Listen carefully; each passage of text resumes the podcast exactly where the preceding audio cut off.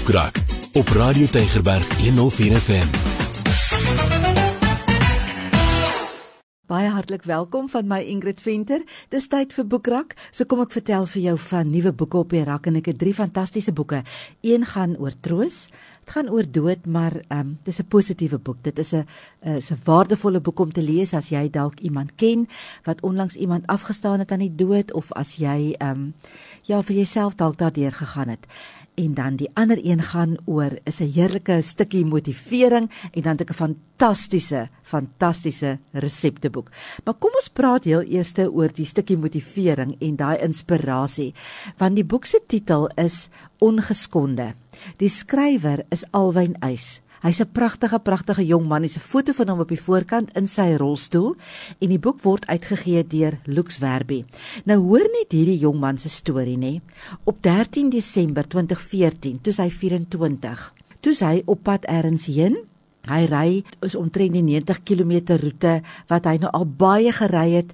Uh, hy's nou op pad Kirkwood toe en hy ken die pad, maar net vir 'n oomblik verloor hy konsentrasie en hy verloor beheer oor sy voertuig en hy maak 'n ongeluk. En hy het nogal ernstige beserings. Hy het disintegrasie van sy T8 wervel, ook later die T7 en die T9. Dit verander hom toe in 'n parapleeg. Nou ja, voor dit het hy klomp ander uitdagings gehad, nê? Sy ouers is geskei toe hy 9 was. Sy dikterm is verwyder toe hy 21 was. Vroeger in dieselfde jaar in 2014 is sy belowende rugbyloopbaan deur 'n ernstige skouerbesering beëindig. Maar nou ja, niks kon opweeg teenoor daai dag nie, nê. Hy gaan toe vir baie lange rehabilitasie in Port Elizabeth en hy moet aanpas by 'n lewe in 'n rolstoel. By te stryd teen depressie So sy hele storie is wonderlik vervat in hierdie boek. Maar dit is 'n storie van oorwinning, laat ek nou vir jou sê. Dit klink nou baie swaar wat ek als vertel het, maar dit is 'n storie van oorwinning want 2019 voltooi hy die half Eysterman kompetisie.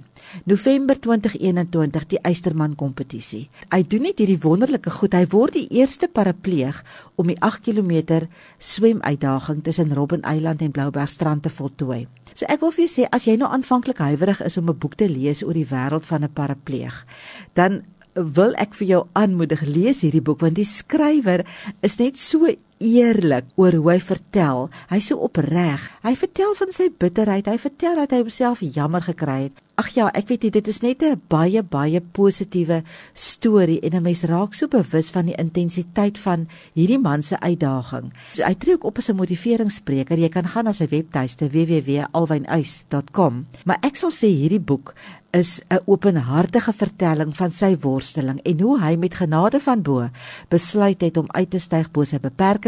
Dis 'n eerlike storie en dit gaan jou inspireer om sommer jou eie uitdagings ook aan te pak en te oorkom. So sy boek is 'n inspirasie en ek sal sê dis 'n baken van hoop in 'n baie baie stikkende wêreld.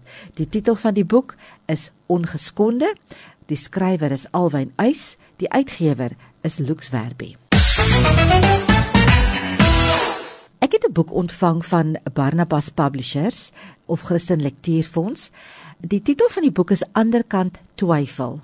Die skrywer is Johan Voges. Nou, hy kan met gesag skryf oor hierdie onderwerp. Want jy weet wanneer die doodse skade weer oor 'n mens se lewe val, dan verander alles. En hierdie man verstaan dit baie goed want hy het sy kind en sy vrou aan die dood afgestaan. En hy sê elke keer dan moet hy van voor af leer leef. En hy kry dit reg met soveel integriteit en eerlikheid en geloof. En hy vat vir jou net op 'n reis saam met hom om die mooi en die goedheid van God tussen al hierdie dinge deur nog steeds raak te sien. Hy praat oor die wipplank reis saam met twyfel en vra en geloof wat 'n mens het as jy deur sulke diep waters gaan. Maar dan vat hy ook vir jou en julle, hy help jou om nuwe skatte te ontdek oor dood en oor lewe. Hy gebruik Bybelfigure en hy gaan op wonderlike ontdekkingstogte deur die Bybel en hy leer vir jou om die regte vrae te vra. So hierdie is regtig 'n kosbare kosbare boek. Kom ek noem vir jou van die hoofstukke. Gelukkige ongelukkigheid. Hoe kry ek saamgeleef met 'n onsigbare God? Dis vrae wat mense het. Die geloofspad wat ek geloop moet kry is nie aldag ewe maklik nie. Hy skryf daaroor. Hoe glo ek wat ek nie kan sien nie? Hy sê: "Wie is ek waar in God se wêreld? Waar pas ek in God se wêreld in?" Jesus is hemel toe om vir altyd by ons te wees. Is nog 'n nog 'n hoofstuk. En uh, Jesus bid vir ons soos wat 'n ma vir haar kinders sou bid. Ag, dit is net 'n kosbare boek. Ander kan twyfel deur Johan Voges uitgegee deur Barnabas Publishers. Dan het ek 'n fantastiese resepteboek. Die boek is so mooi. Mense, ek wens ek kan dit vir julle wys. Die omslag, die fotos binne-in, die stelering van hierdie boek is onverbeterlik. Jy wil hom op jou koffietafel sit. So mooi is hy en jy's eintlik bang want jy weet resepteboeke kan ons vol vetkolle raak. Jy moet mooi werk met hierdie boek want hy is net te mooi dat hy vetkolle kan opkry. Die boek se titel is Kosbaar en die uh, samesteller of die skrywer is Elmarie Berry. Uh, die fotografie is gedoen deur Lindy Creek en is uitgegee deur Penguin Random House. Nou, laat ek net vir jou vertel van haar, Elmarie Berry. Dit is net sy het 'n sy het 'n wonderlike storie. Sy sê op 'n Dinsdagmiddag, eendag, 'n paar jaar terug, toe stap haar man by die deur in, vaal in die gesig. Hy het sy werk verloor. Soveel so dat hulle uh, net agteruit geboor het. Sy en haar man en haar twee kinders. En uh op 'n stadium toe is dit so erg dat hulle het R100 oor vir die hele maand om van te leef en sy stap na haar man toe sy sê vir hom na die Here met haar gepraat het nie en sy by die Here se voete gesit het oor hierdie ding. Sy vra vir hom kan jy asseblief vir my daai R100 gee om kos te maak om te verkoop? Jo mense en hy gee dit toe vir haar en sy gaan toe en sy maak 'n klompie bakkies lasagne Die hele volgende dag loop sy van plek na plek om dit te verkoop. Niemand koop dit nie. Niemand nie. Sy gaan huis toe met daai lasagne. 3 uur die middag lei haar foon en dis 'n vrou van 'n eiendomsagentskap wat 20 bakkies lasagne nodig het vir 'n vergadering. En daar begin haar besigheid met die naam Pantry of Joy, want sy sê the joy of the Lord is my strength. Waar trek sy nou? Wel, sy het al 'n TV-reeks gehad. Sy doen kookklasse. Sy um, is 'n stylis. Sy's 'n kosfotograaf. Sy's 'n kosskrywer. Sy het 'n blog. Ja, dit is omtrent hier van ek weet nie watter jaar dit gebeur het nie, maar al hier van 2015 af is haar blog. So, weet jy, dis wat sy doen en sy sê haar hartsbegeerte is net om 'n mooi boek te gee wat jou siel gaan voed in wat vir jou net lekker gaan wees om te om te gebruik en te lees. So sy het allerlei pragtige gedeeltes wat sy skryf aan die begin van elke hoofstuk en sy het gewone kos uit hierdie boek. Ek meen, die eerste resepte in hierdie boek is soos oudtydse fudge en pannekoek in basiese brooddeeg. So vir daai mense wat dink hulle kan nie kos maak nie, ek dink hierdie boek is vir jou want dit is so basies, maar hier's wonderlike ander heerlike lekker goed ook in, nê. Mense leer vir jou om roomys te maak. Hier's 'n fantastiese salm pasta in. Hier's 'n gnocchi en as jy nie weet hoe om gnocchi te maak nie, maar uh, sy skryf so lieflik in hierdie boek oor ehm um, ja, oor alles en nog wat. Sy begin byvoorbeeld die een hoofstuk met my trousseau geskenk aan jou. Dan sê sy hierdie resepte is die basis vir kos maak. En sy het al sedert sy 13 was, het sy dagboek gehou en dit sy resepte in goed neergeskryf en sy put natuurlik nou weer daar uit.